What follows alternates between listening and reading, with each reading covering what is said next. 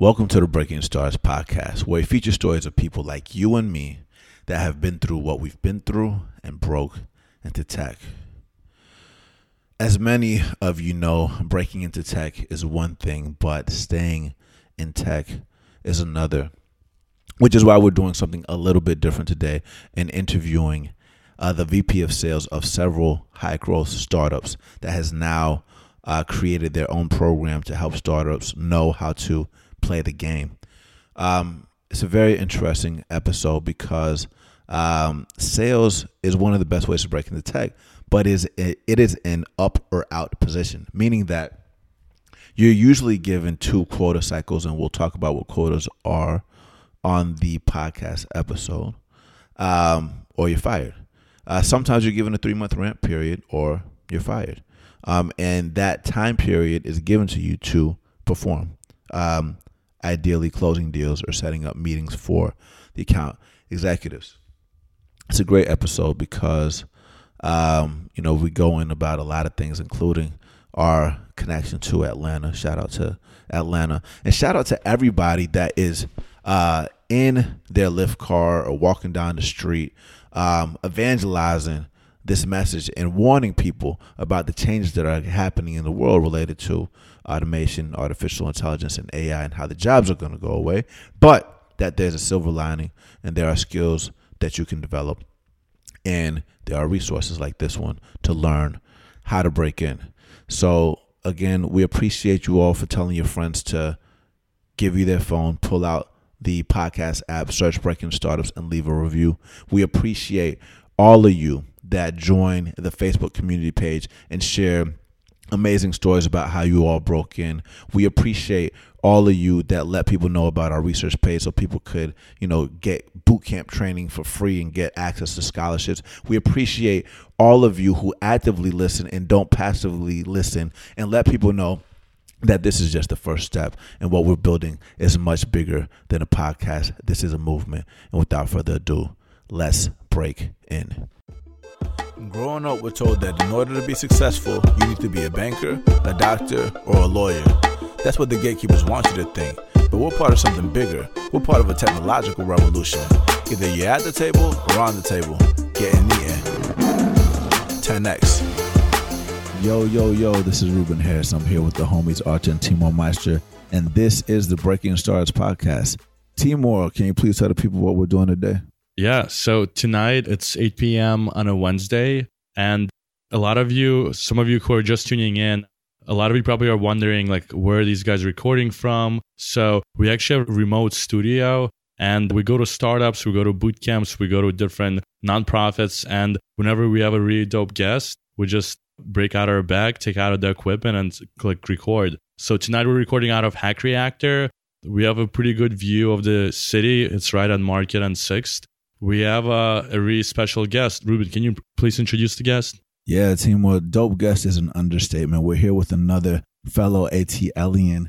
We're here with Mandy Cole, who is our first experience, like super senior experience interview. And she has been the VP of sales at Zenefits, Main Street Hub, Stella and Dot, Living Social, and is now the founder of the Cole Method, which is a consulting firm that helps startups that have reached one plus million in revenue to start learning how to go from putting balls in the basket to playing basketball. She's interviewed over 500 AEs, 300 SDRs, 150 executive sales leaders. And the reason why this episode is very special to us is because it's very important for someone that successfully broke into a startup to understand what a high functioning sales organization looks like. Because a lot of times a junior salesperson joins a startup that's not managing their team well or doesn't have processes in place to put them in a position of thinking that they aren't good salespeople.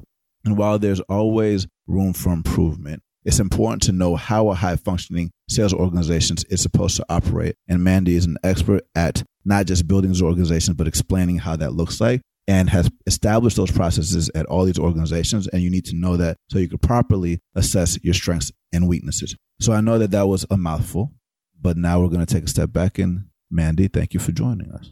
Thanks for having me. Yeah, yeah, no problem. So before going into you know what you're doing today. It'd be great to know how you started, you know, getting into sales in the first place. Sure. I'm from Atlanta, as you mentioned, and then North ATL Carolina. in the house. yeah, born and moved to North Carolina when I was just coming out of elementary school and went to Chapel Hill. And the way that I got into sales was when I was in school or my senior year, everybody's going to on campus interviews and going and sitting in an office for nine hours seemed like the most horrible thing I'd ever heard of. And so I moved to Steamboat Springs with three friends and said, we're going to be ski bums while we figure it out, which, you know, my parents were reluctantly supportive of because they had paid for my education. So there, that's where I really, I started working for the Steamboat, the hotel there in group sales Got it. and what did you study in school? Communication studies. Got it. Got it. Really cool. And so you did this first job, you got into sales, and what was that experience like? It was great. I was lucky that I had a, there was a small team and there was a more tenured person and he sort of took me under his wing and taught me a lot about how he would get, you know, this is early days, but just qualifying and how to really think about what you're really going to put in your pipeline. So some of those core things that I think sometimes it takes a salesperson a while, you don't mm-hmm. want to, you know, there's a lot of fool's gold out there. So, mm-hmm. and it's your business. But I think that's really where I really got the bug. And then I moved back to North Carolina after a year and was working selling phone systems until a friend told me about City Search. Very cool. Very cool. You had a mentor and he taught you these sales fundamentals. And so, you know, for the people that don't know or are thinking about these careers, can you break down kind of like those key fundamentals that he kind of like taught you without going too deep about every single one? Sure. He was great because he was another salesperson, just more senior. He'd been doing it for 10 years. So he was really good about, I think, some of the things that you don't think about around just daily habits. It's one of the things when you were talking about basketball and, you know, great basketball players and coaches, there are things they don't just come out and play a game. Like they're practicing every day and there are specific habits that you have to get into. And in sales, a lot of that's your activity. Who are you going after? Do you know who your target customer is? Because you have to back into this is how I make money. It's spelled out in your comp plan. And so you back into, okay, in order to make money, I can, you know, it's usually number of people you're signing, Yep.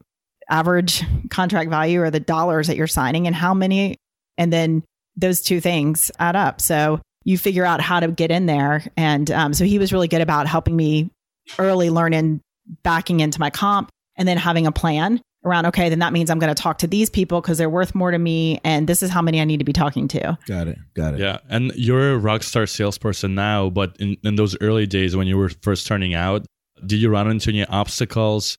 Was it easy for you to just pick up a phone and do those cold calls? Take us back to those days. What were some of the bigger obstacles that you ran into? Sure. Yeah. I mean, I remember, and that one was phone sales, which so I think sometimes that's harder. And I remember being nervous at mm. first. And because I felt like I didn't know everything about what I was selling, I needed to know all the pricing and all the product that we had. And he was also great about like, nope, you just got to get on the phone and start calling because you'll always know more than them. And just like started me off with like, just ask these three questions, get it started, ask these three questions. And so I think that that's where, you know, just getting to a place where you feel comfortable when you're calling, what's your goal? Do you have just, you have you got an opening statement that's value driven down? And then from there, just start asking questions. Don't feature dump. Don't throw up all over them. Just if you get them talking, you'll get into it and you'll figure it out. Yeah. Yeah. Awesome. Awesome. And so you rose through the ranks, you got to all these senior positions. And, you know, something that you talk about a lot is how, you know, speaking of basketball, every coach has a winning playbook. And so we really want to talk a lot about what does a high functioning sales organization look like, all the way from marketing all the way to the AE level. Like, what does that look like? Sure. I talk a lot about, I think sales is actually a people business, but it's built on science and data. And so many people will think it's, you know, I think we've come a long way. And especially in the last five years with marketing being a lot more aligned to sales, where before there were sort of two people doing their own thing and process and having much more weight.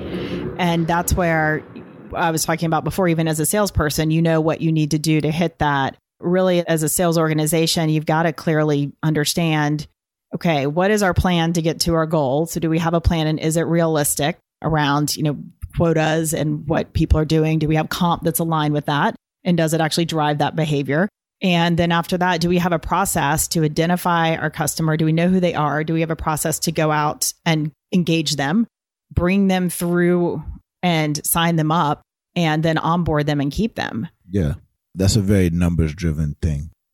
So you talk a lot about running the stats and at being very activity driven. So it sounds like you know, on the marketing side of things, there's certain things that are involved on the inside sales team. There's certain things that are involved on the outbound AE side of things. Like, can you talk a little bit more about like why activity and like pipeline is so important in a sales organization? Sure. It's going back to the basketball analogy. Like you're not going to win a game if you don't take shots.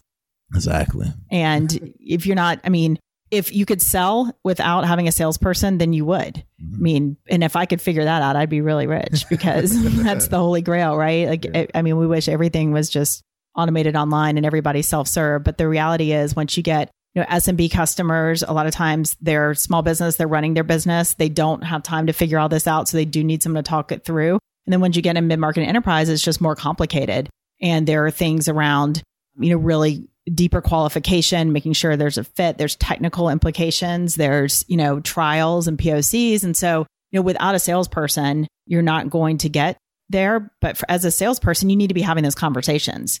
And if you're not having conversations and so that you can you know, get people through each of those steps, then you're not going to be able to get them across the finish line. Got it. That makes sense. So when you're thinking about hiring people, since you've hired so many, what kind of qualities do you look for in every function? And then can you kind of like talk a little bit more about, you know, how long it takes to get promoted in each of those roles all the way up to VP level? Sure. And an AE, I think there's a couple things that I look for and that I also, especially with clients, they're looking for. You know, one is on the experience side. I'll talk about that first because then I think you know, then there's the qualities of that person. You know, typically people would like to have somebody that has at least two of these three. You've sold a product that has a similar average contract value, you've sold to the same decision maker, or you've sold in that space. Mm-hmm. I don't, it's not always, and depending on who it is that you need to have, I think it's hard to find all three of those. But if you can find, because you want to, the same, the average contract or the average, the same price is important because a lot of times that dictates the sales cycle. Yeah. You know, people that have sold in very high velocity sales cycles, then going to enterprise, all of a sudden that's a very different sale, different cycle, much more detail oriented. A lot of times it's not a fit for actually that person. And for the people that don't know, can you break down what a sales cycle is? Sure. Thank you. Keep reminding me of those things. that's the time it takes from the minute you engage or attempt to engage a customer to signing the customer up. Okay. okay. So in small business, you know, average sales cycles are two to four weeks. In mid market, it's three months, and in enterprise, it can be six plus. Got it. And so you're usually walking people through a sales process through a sales cycle. Correct. Okay. And so, what are the basic elements of a sales process? So it's usually you're reaching out, trying to engage the customer, and or you've had an SDR engage a, a customer, sales, sales development representative, engage the customer and do some light qualification.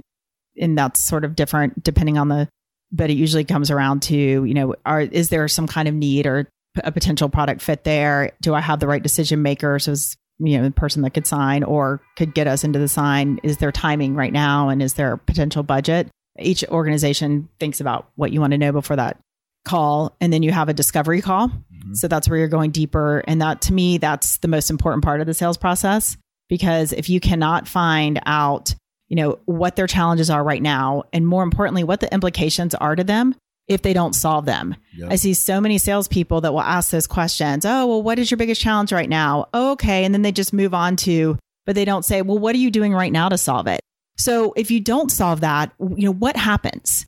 and what's going to happen, where are you going to be, and really digging in so you can find out. I mean, people buy for two reasons either pleasure now or in the future, or pain now or in the future. And you've got to be able to come back and show how you're going to solve that. And so by asking those questions, and then it helps you because then you're wrapping up. And when you're moving to the demo and you've checked off that, okay, you know, of whatever this you're discovering. Yeah. And they, we're in the ballpark. This looks good. And you're moving into a demo.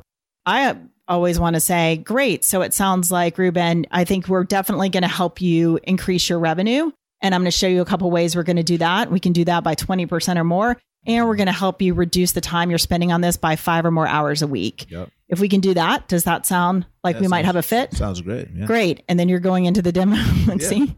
And then you're going in the demo and you're actually customizing it to show them the things that they care about. Don't show them every freaking feature yeah. that you got or you're going to lose them.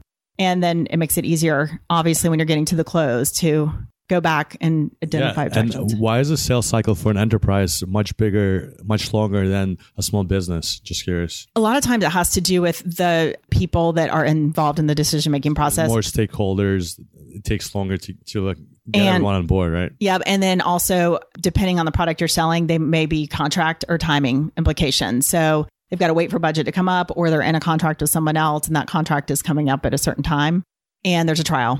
Got it. Got it. So it sounds like you know, you have this sales process, you have the sales cycle, you have SDRs, you have AEs, and then what?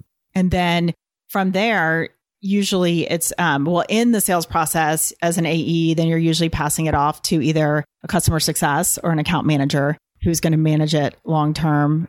And different people have different ways that that's, or you have an implementation process and that yeah. person's managing it. And if it is a more enterprise level, you've got a sales engineer working yep. with you through that process.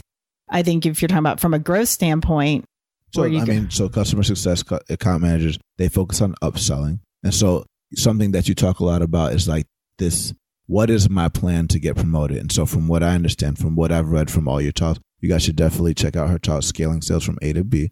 You start off as a SDR to become an AE, correct? Mm-hmm. And then what? If I want to become a VP of sales, what's the trajectory? Great question. So there's a couple ways that you can go. I think people either move to a senior AE role or more senior AE roles. And that typically entails that you're working with bigger clients. So you're going out and, and selling either a different product and or just to a bigger client. Or in some cases, there's leadership. So now I want to go in and I want to manage either team lead, mentor, and then manage folks. And if you're at a place where they have a program that you can test that, I usually build in career path the ability for people to be mentors or to be team leads because I think it's such a great way. It's just a completely different role. And sometimes as salespeople, we are very competitive and you just think, oh, because that's a promotion, I want it. And you don't think about what you'd actually be doing every day. And especially when you're used to driving your own paycheck and now you're depending on someone else to drive your paycheck, it can be people don't like that sometimes. But it gives you a chance to also test that out. Or in some cases, I've also seen people go to the account manager role great. Now that I've been more on the hunting side, I want to be on the farming side. I want to test that out. And sales ops is yeah. obviously very hot now too. So sales ops is people that are building the systems out. Yeah. So all the people that make things work behind the scenes. So typically create the reports. Yeah. People that are doing Salesforce reports, rolling out programs, all the tools and collateral that you use. A lot of times that's a combination of your sales enablement operations team working with marketing. Mm-hmm. So once you understand all of that, then you know how to manage all of that and you become a VP of sales. And so from what I understand, you correct me if I'm wrong, a high functioning sales organization should have a marketing team that generates the leads, right? Right. Warms them up through content marketing, scores them in something like Marketo. SDRs are attacking them with a certain level of activity. That's handed off to the AEs. AEs attack that with a certain level of activity. Most of their time is focused on closing. A certain t- percentage of time is focused on prospecting, and then we know what everybody's supposed to produce. And then the VP of sales is managing all of that. Is yep. that correct? And then the account managers are upselling. You got it. Oh, perfect. Sounds good. Nice. Sounds good. What yes. about, easy, can you right? tell us a little bit about the different environments? Because there's some sales organizations that are very aggressive and they're almost like incentivizing people purely based on comp. And then I would imagine there are some that are a little bit more laid back. So can you just contrast some of the organizations you've worked at and uh, kind of what should people expect from these different types of uh, companies? Sure. Yeah, there are definitely, I think, a couple of different sales environments out there. And and it goes back to when you're talking about hiring and we talked some about the experience and background, but on the I think those organizations do hire a little differently on the skill or on the more values and soft skills side around that. I always look for on that, you know, somebody that's intellectually or they're curious they're just naturally curious because if they are, they're going to be thinking about problem solving and they're going to be that way with your customers too, that they have some kind of drive. Um, it doesn't have to necessarily have been in sales, but there's something that they're passionate about. They're problem solving. They do have, you know, their goal setting and they have the ability to be process oriented to some extent because sales is a process. So I think that going back to when you're looking at like different environments. environments yes, thank yeah. you. like, like the Wolf of Wall Street, yeah. like the sweatshop versus like I don't know, yeah. maybe something that's a little bit more laid back and more supportive, I guess. And so that's where the two different environments. I personally am a fan of a more consultative where your talent is really important and you're going to grow them internally environment. Because if you look at data, it actually shows that those companies tend to be more profitable. And there's a lot around what really drives people. And Daniel Pink wrote a great book called Drive around that.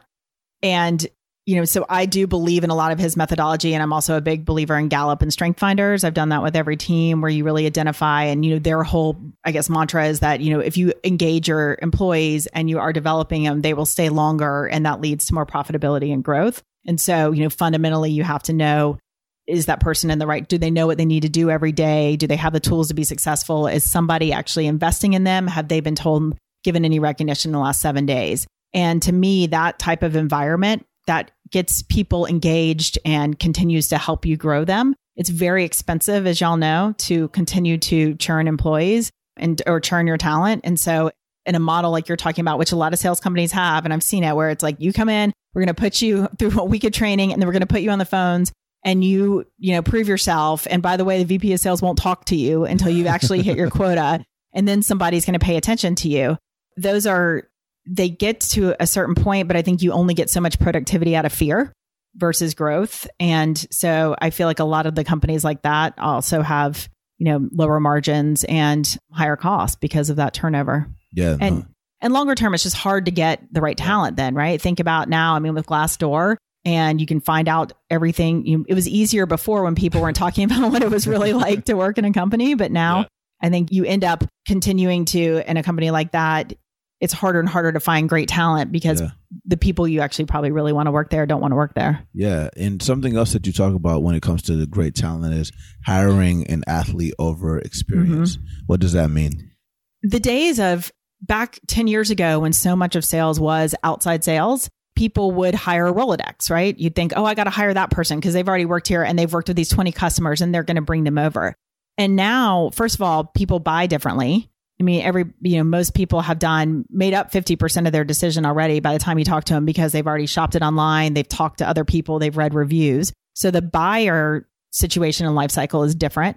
And now you don't have to have that knowledge because you can teach people with marketing, with being able to pull in lists, actually go out and market, have a better value prop. You can actually teach people. It's a lot easier to teach people about a product or an industry than it is to teach them how to have motivation, have drive, continue to be better, understand their process. And so finding somebody that has all that down and they just need to learn the industry or the product to me is a no brainer. Building a sales organization that's based off of the relationships versus, you know, a prospecting engine or like a lead generation engine is a good idea or a bad idea those relationships are only going to get you so far. Exactly. I mean, you need to manage your clients, but if you think, oh, I brought this person over because they know 50 people in this industry and all those people are going to come over with them, I very rarely see that happen. Yep. Yep. No, that makes a lot of sense.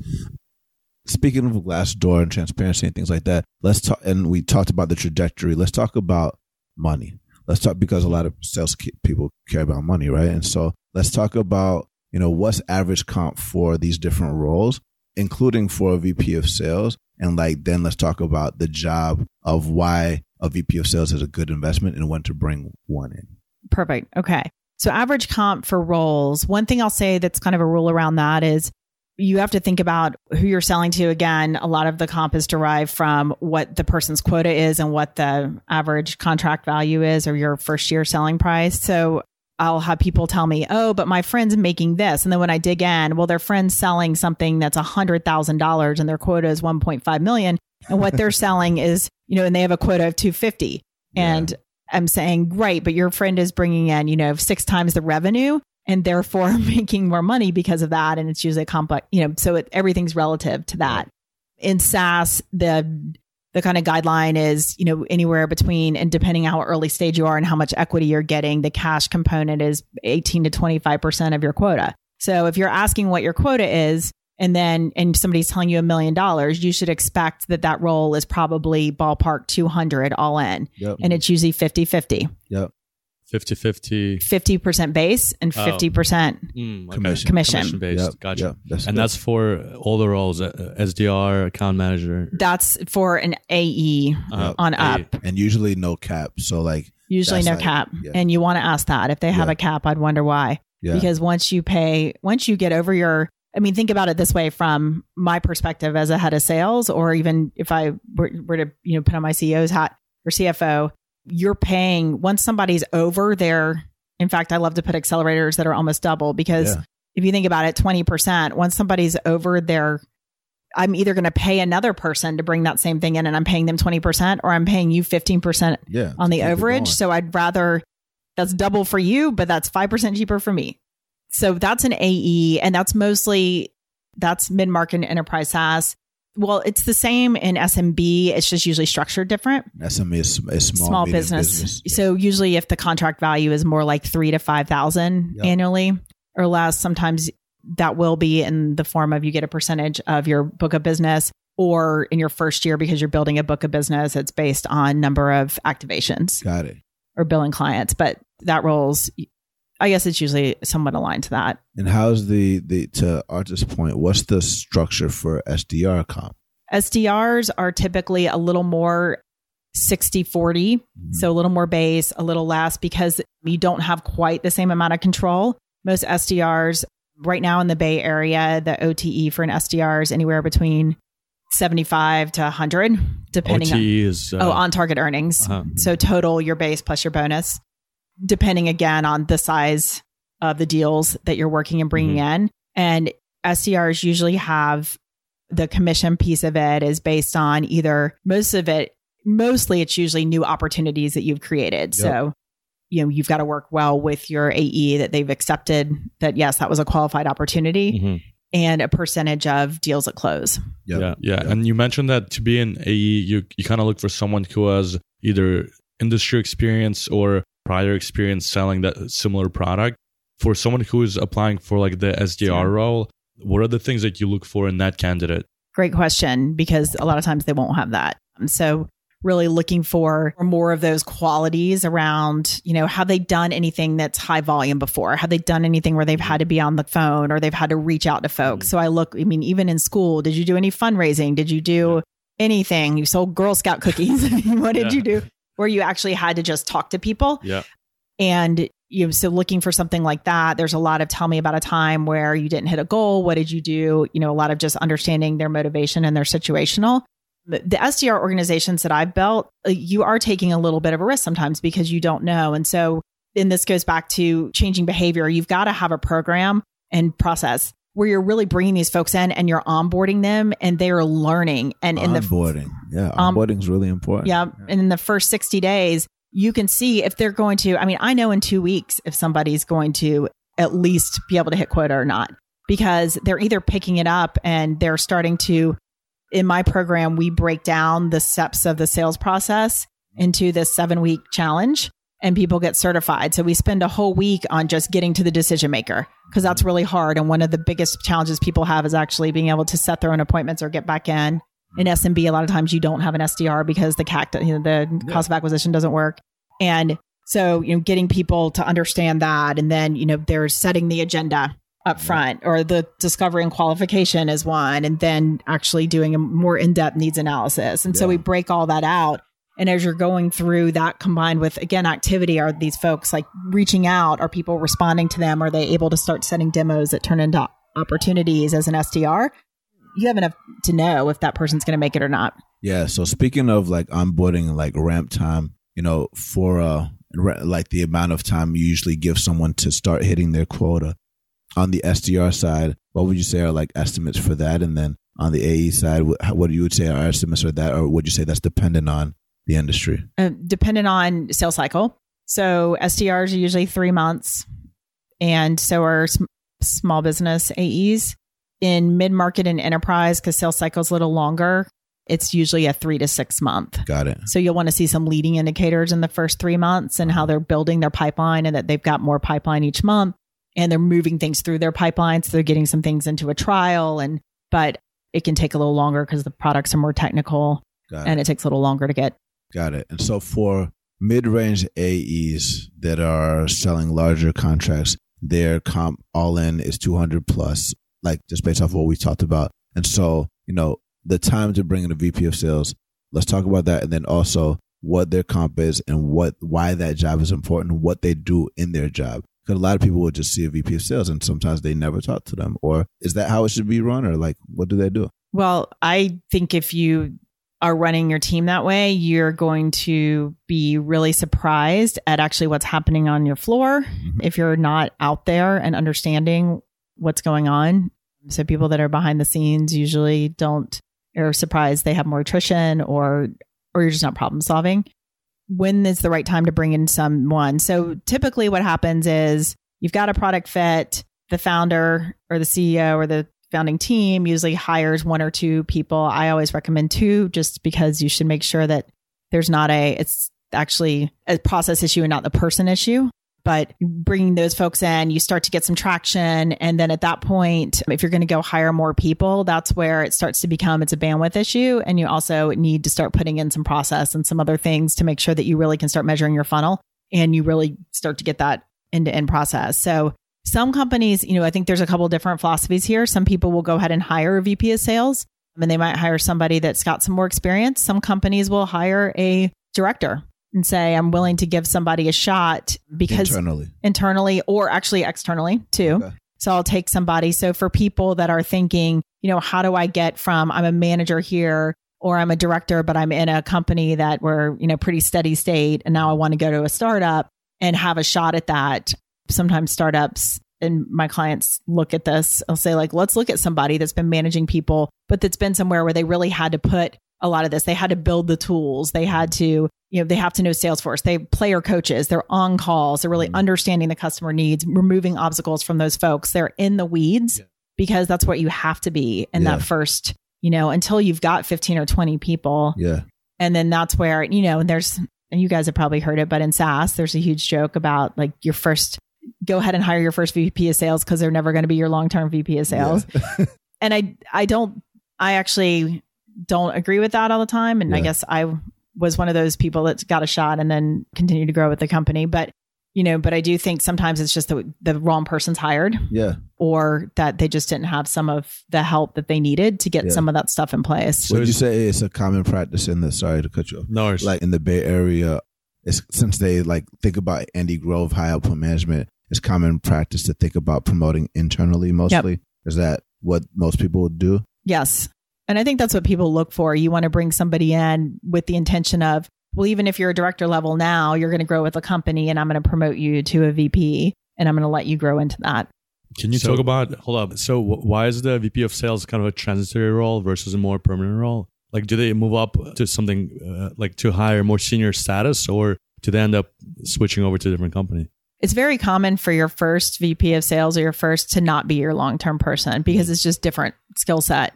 You know, at that, your first 10 million in revenue, you are scrappy and in the weeds. And after that, you are doing more thinking about you need to be more proactive and be able to actually think three months out, six months out, understand strategy a little more. I find when I've been hiring sales leaders, they sort of start falling in two buckets. You've either got really good executors, like give me the plan. Okay, I know what we're doing and I'm going to go implement it with my team and we're going to drive it and we're going to make it happen. Or you've got really good strategic folks, but they're not great at motivating and managing your team. So they've got, oh, I got a plan for this and I've looked at all the data and I've done this, but yet they're not getting great buy in from their team because they're not developing them. And it's hard to find people, frankly, that have both of those things. And so I think a lot of times, depending on what the makeup is, people will go with one or the other. Mhm. And a lot of times, initially, you're going with an executor.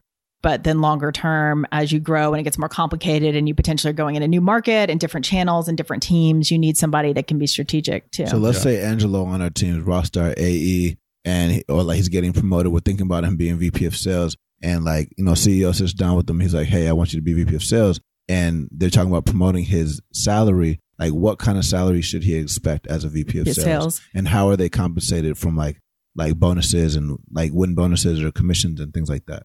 Great question. So SaaS, it's very similar to AEs actually. So in SaaS earlier stage, so A and B are under 20 million. It's roughly 300 to 350 50 50 again, 50% base, 50% bonus. Usually it's a quarterly bonus based on your team's revenue growth. And typically it is also not capped, or at least that's what I always recommend. Um, and then obviously you have equity with your package. Yep. So kind of standard is, you know, depending again on where you are in rounds or in series, how much you've raised, it's anywhere from half a point to a point, and then it can go up to two. Yeah. And that's sometimes you have more room to negotiate on. Yeah, I mean, you, you're keeping the lights on. Yeah. And so, like, so thinking about things from a VP of sales perspective, like, what do they do on a day to day? I mean, I know there's a lot of things you go into detail on in your video, but kind of like just high level, like, what reports are you looking at on a day to day basis? Because we know what AEs do on a day to day and what SDRs do on a day to day. What does a VP of sales do on a day to day basis? Yeah, I was gonna say, get on Snapchat. Check Instagram. Yeah, yeah. It's it's a balance of, and I ask this actually when I interview for sales leadership. I say like, tell me about what you do this past week. What what do you prioritize on your calendar? And I look for a balance of fifty percent of it is something that they're doing that's actually developing their team, and the other fifty percent are things around strategic priorities. So you know, typically it is they're looking at you are like you said you're looking at reports you're and not just but the data underneath so why if we're are we is our forecast are we on you know target to hit our plan? If we're not why and what's happening and what are things we can do to move that both short term and longer term and under so what are some short term things but then what are longer bigger things that we need to fix? Because that's going to keep happening.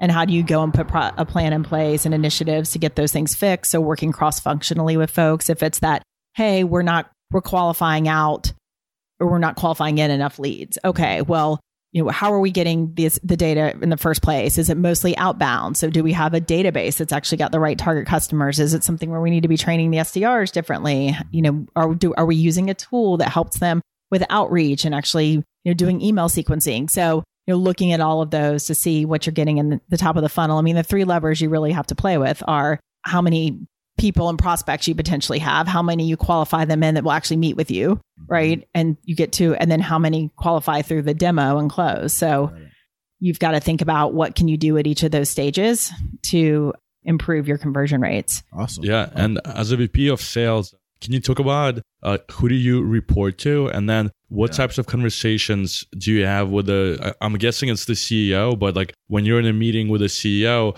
does the CEO tell you, "Hey, we have this product, just get revenue," or do they tell you, "Hey, like we still want to figure out what does the client want?" So, what type of conversations do you have with the the person that you you report to? Yep. Yeah. So normally you do, well, I shouldn't say normally. In most cases, especially earlier stage, you do report to the CEO. In some cases, as a company grows, you'll see VPs of sales that actually report to a CRO. So again, depending on revenue and how many sales teams you have. And, but the conversation usually is, it differs by just like whoever's managing you now. People different. I mean, I've worked for five product or five founder CEOs.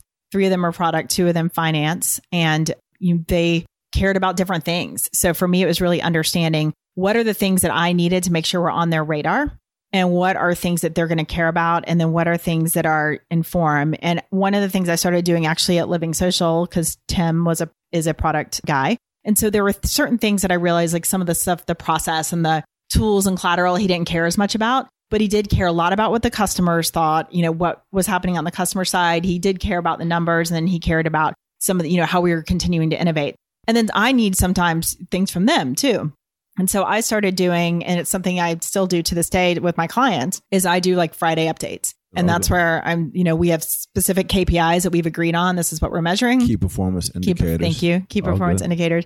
So here's results for the month and quarter. Here's how we're trending. Here's what the pipeline looks like. Here's key things that happened this week that you may want to know about, or things that you know we've talked about initiatives and just a quick status. And then I have things that are going well, things that I are putting on an alert, and questions or things I need from you. Got it. Got it. So he gets a weekly report, or she gets a weekly report. And speaking of like reports and dashboards and sales ops, like what would you say are like the top three dashboards that you think like should be created? You know, when you start creating this type of reporting to be able to manage your entire sales team. Yep. So I have I like to separate my dashboards into results and then productivity. So I'll look at, and usually by team. So I'll look at, you know, results. So, you know, results are typically a combination of, again, obviously the revenue that people have sold. So I do it actually on a team basis and then an individual basis, and then usually month and quarter. So I want to see both revenue in a lot of cases, depending, but how many deals that actually is. So how many customers, and if they have a situation where you're onboarding them to, you want to see that those activations are happening. And then on the productivity, I look at the underlying. The biggest thing I look at is demos or customer calls. Well, and it depends, right? In more enterprise, you want to look at number of people in trial that are moving forward when trials are ending and are we, are those contracts moving forward? But you also want to look at, you know, how many people are getting to a demo? Because that means that you've qualified them, it's serious. And at that point, you start knowing what your conversion is. You know, if we get for every three people in demo, one of them goes to trial. So then you can start doing the math backing into, okay, we've got a pipeline of this much. But if if sometimes your people will have a lot of stuff in the pipeline because there's the whole adage of you want to have three times in your pipeline. But if you're looking at, you have to look at what stage that's in too, because yep. you could, you're looking at the pipeline number and it's saying, great, your quota is a million, you've got three million, but two and a half of it's all in discovery. Yeah. You're in trouble. you need to have, you know, a big portion of that in demo or beyond. Yeah. Yeah. No, that makes a lot of sense. And so it's not, you've covered a lot of things. Can you talk a little bit about sales trends? I know you said like average AEs, like 14 months, and just like just sales trends you see in tech in general.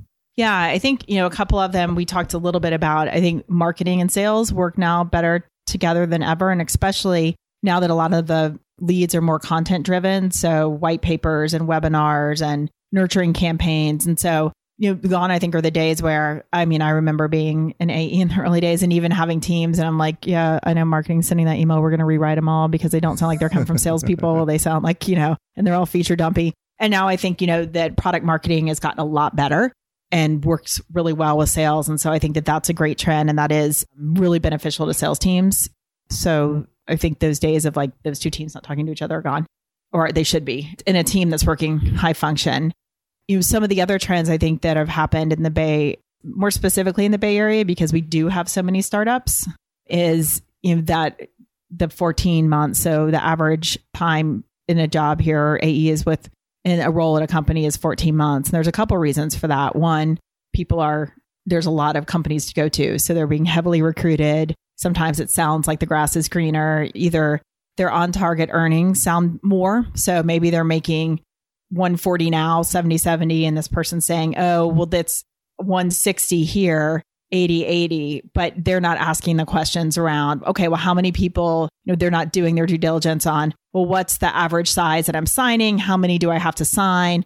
Okay, wait, is that really doable? How many people are hitting quota? So I think, you know, what, where are you growing the team to? What's the support like? So really understanding all those things. And then they get to that role and it can be disappointing.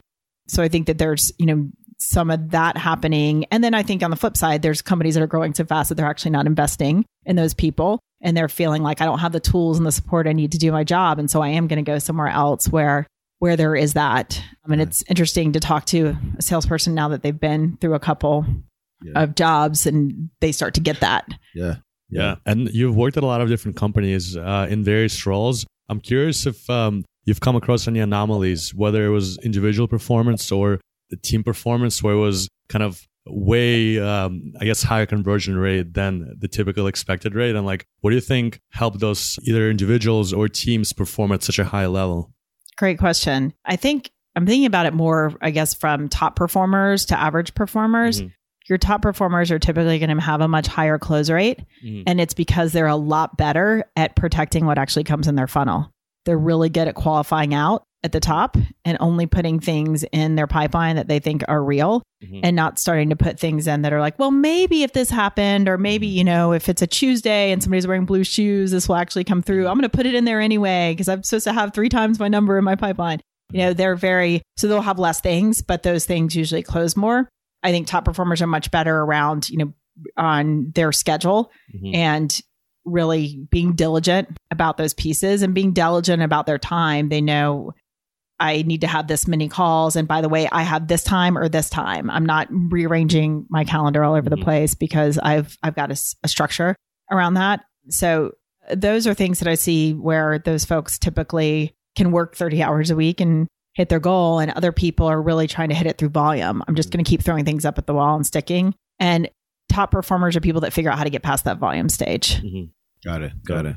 And so when overall for somebody that's like an SDR that's trying to like do this whole type of thing, like how long should they be in an SDR role before going to an AE? Because SDR is typically training ground for Mhm. AE, correct? Yes.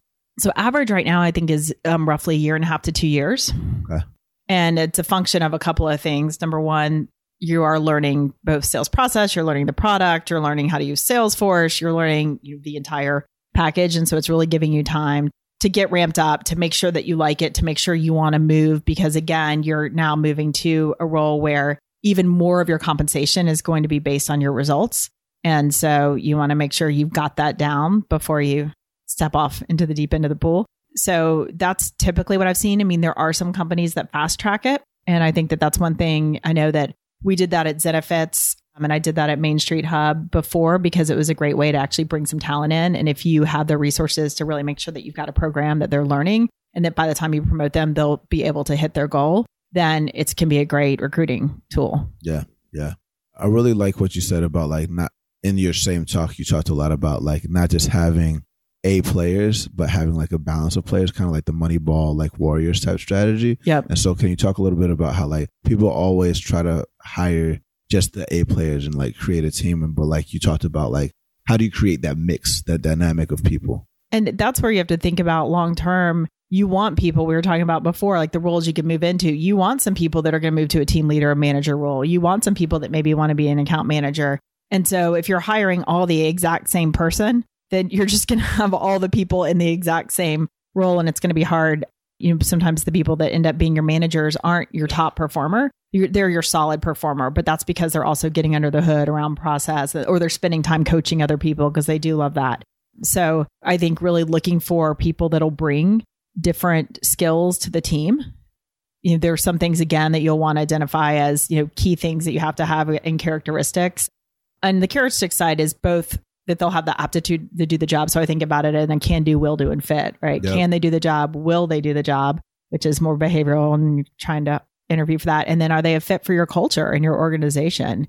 And, you know, some of those things you have to make sure, like when we talked about, you know, we've got this, are they going to come in and pound the phones and kind of be an asshole? Or are they mm-hmm. actually really about like, we're competitive. I like teams that are competitive and we, but at the end of the day, we're all on the same team. And when we share and we learn together and we get better together, then we all win. Yep. And so, you know, I think that that's where you're looking for Yeah. those and, folks too. and typical interview process for you is like you assess that culture thing. You do the role playing, see if they Mhm. tried to close us, tried to do any hesitation things, and what's the you usually do three steps, right? Right. So it's um, usually there's a culture interview. Yep. And I like that to be with a sales rep. So first they come in and they do, I like to have two different managers, one manager that does behavioral. So it's a lot of like, walk me through what your quota is now. Okay, now walk me through your process. Walk me, tell me about a time when you got feedback from a manager and what did you, how did you take that and what did you do with it? Tell me about a time when you disagreed with somebody on your team and what happened. So really just understanding them in situations by having them actually tell you real situations. Cause if they can't come up with them, they're lying. And then having the culture, which is like, why don't you sit down? I like to do that because number one, I don't ever want it to be a surprise when somebody walks in. I want them to be able to sit down, see that person, one of your better reps, but what they're actually doing, see their sales force, hear them on a call, get a chance to ask them questions. And then vice versa, that person usually, um, sometimes you'll have people, they'll ask good questions or they'll say things like, so do I really have to come to the office every day? How many hours do you really work? Vacation policy. Yeah. That's real. No, it's important questions. Yeah. Got it. Got it. And so, you know, you're a seasoned exec. A lot of people say, you know, the quickest way to the CEO seat is through sales, but you're running this Cole method thing. So like what what do we expect to see from you over the next five, ten years?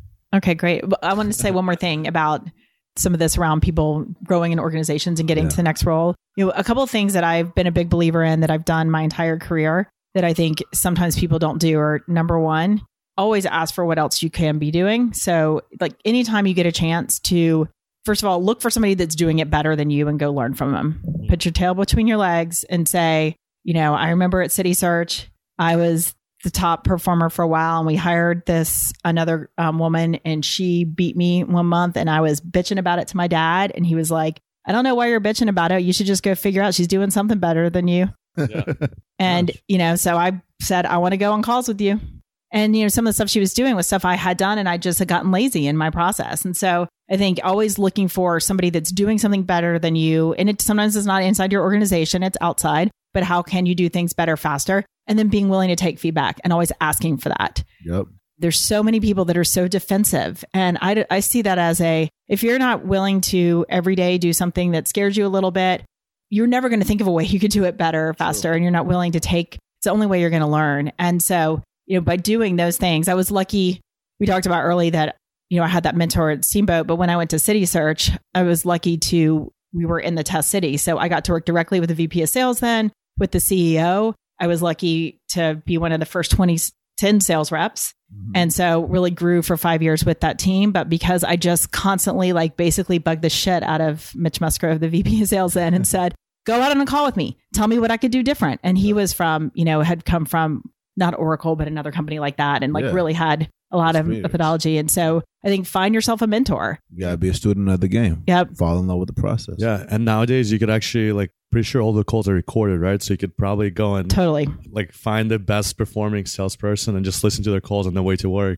And that's what I have some of my best reps have done, right? Like they just put, like you said, put it in their phone, listen to them on the way, like in here. I mean, we play them in meetings and things, mm-hmm. but it's the folks that are actually listening and then trying it. Yeah. Yep.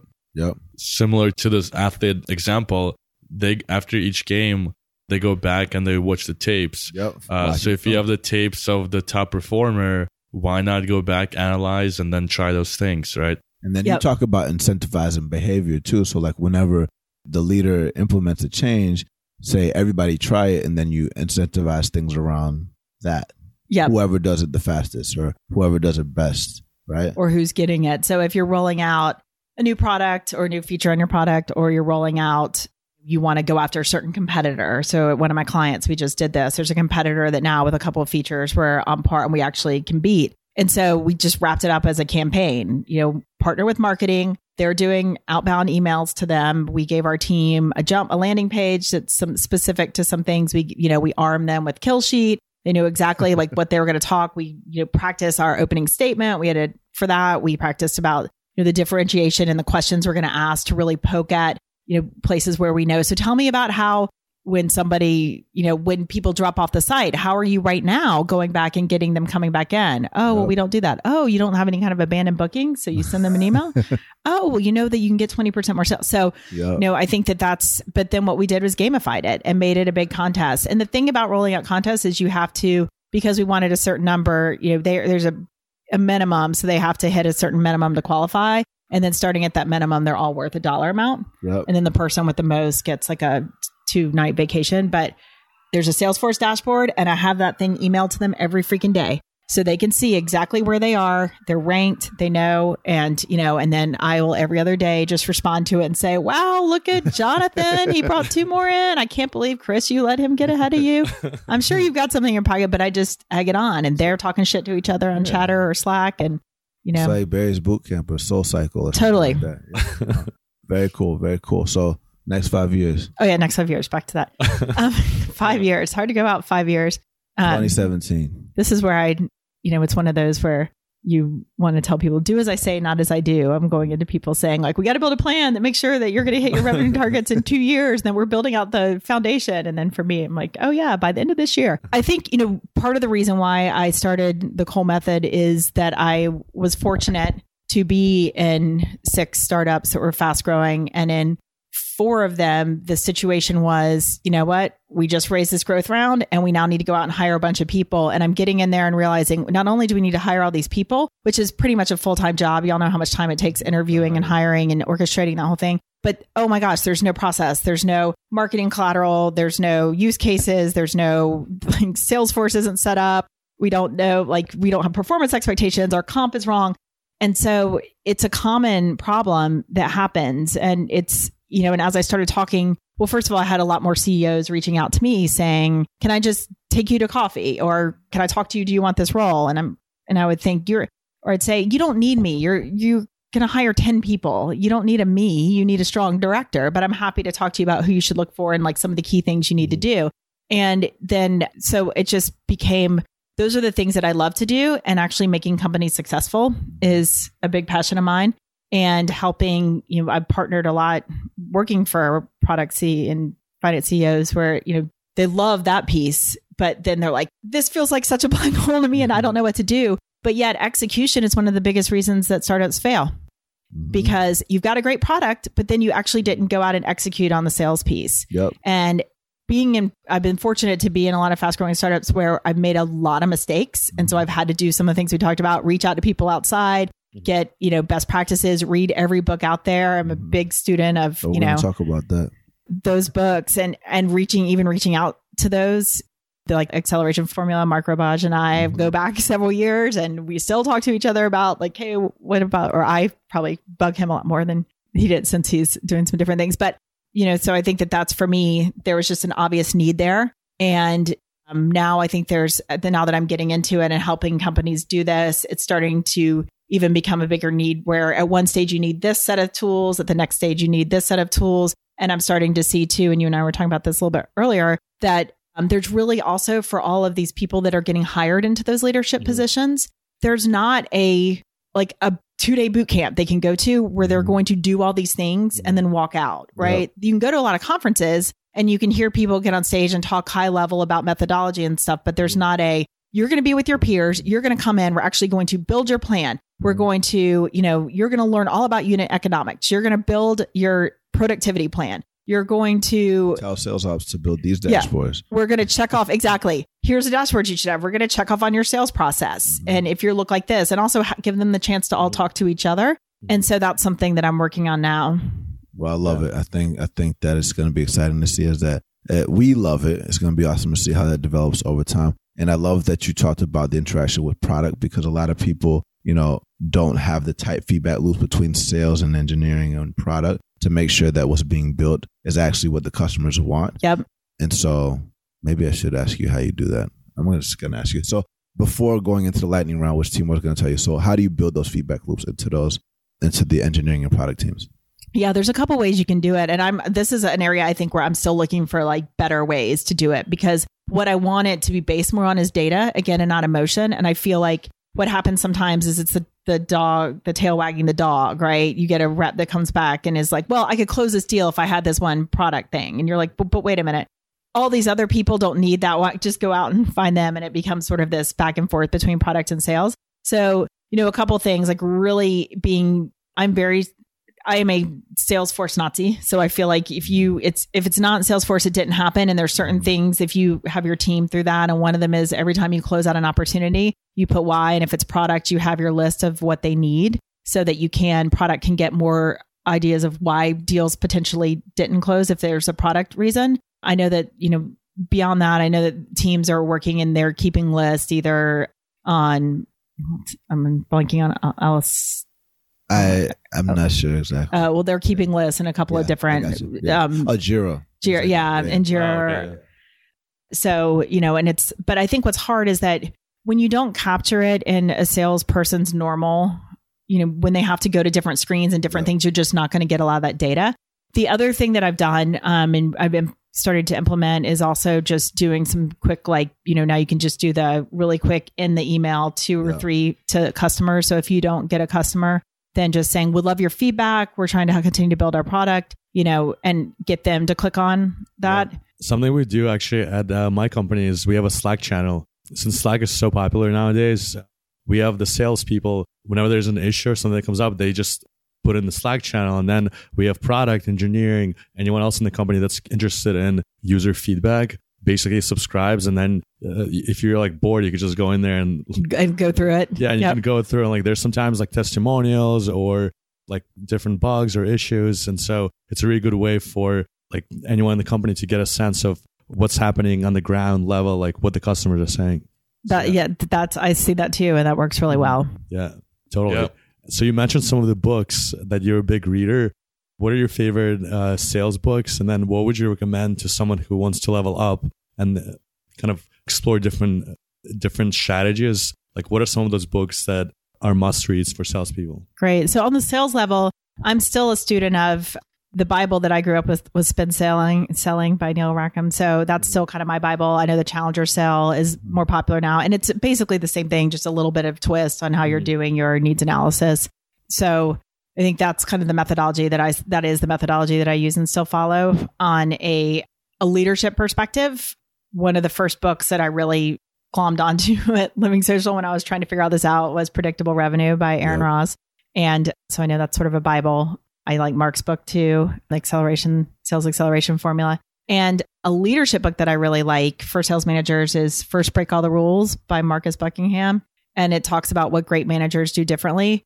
It does have a sales slant, but it's actually can be used for anyone. Awesome. Very cool. Yeah. So at this point in the podcast, we do the lightning round, and this is where we'll ask you several questions and try to provide any strategies, tactics, any advice that you have for our listeners. Do I win money? Um, maybe we haven't tried that yet, but it depends on how it goes. I'm in sales. I need gamification. yeah. Yeah. So this question takes us back to the basics. So imagine you were starting from scratch. You just moved to a new city. You only have a hundred dollars, and you're trying to break into tech, break into sales. Kind of, what would you do, and how would you spend that hundred dollars to get back on the feet and break into tech? Would I spend that hundred dollars to break into tech? Let's assume that like your living expenses are taken care of. Okay, Like, I was so gonna say, well, food- I'd probably be an Uber driver, Yeah. so I can, so I can pay for my expenses while I figure it out. Mhm.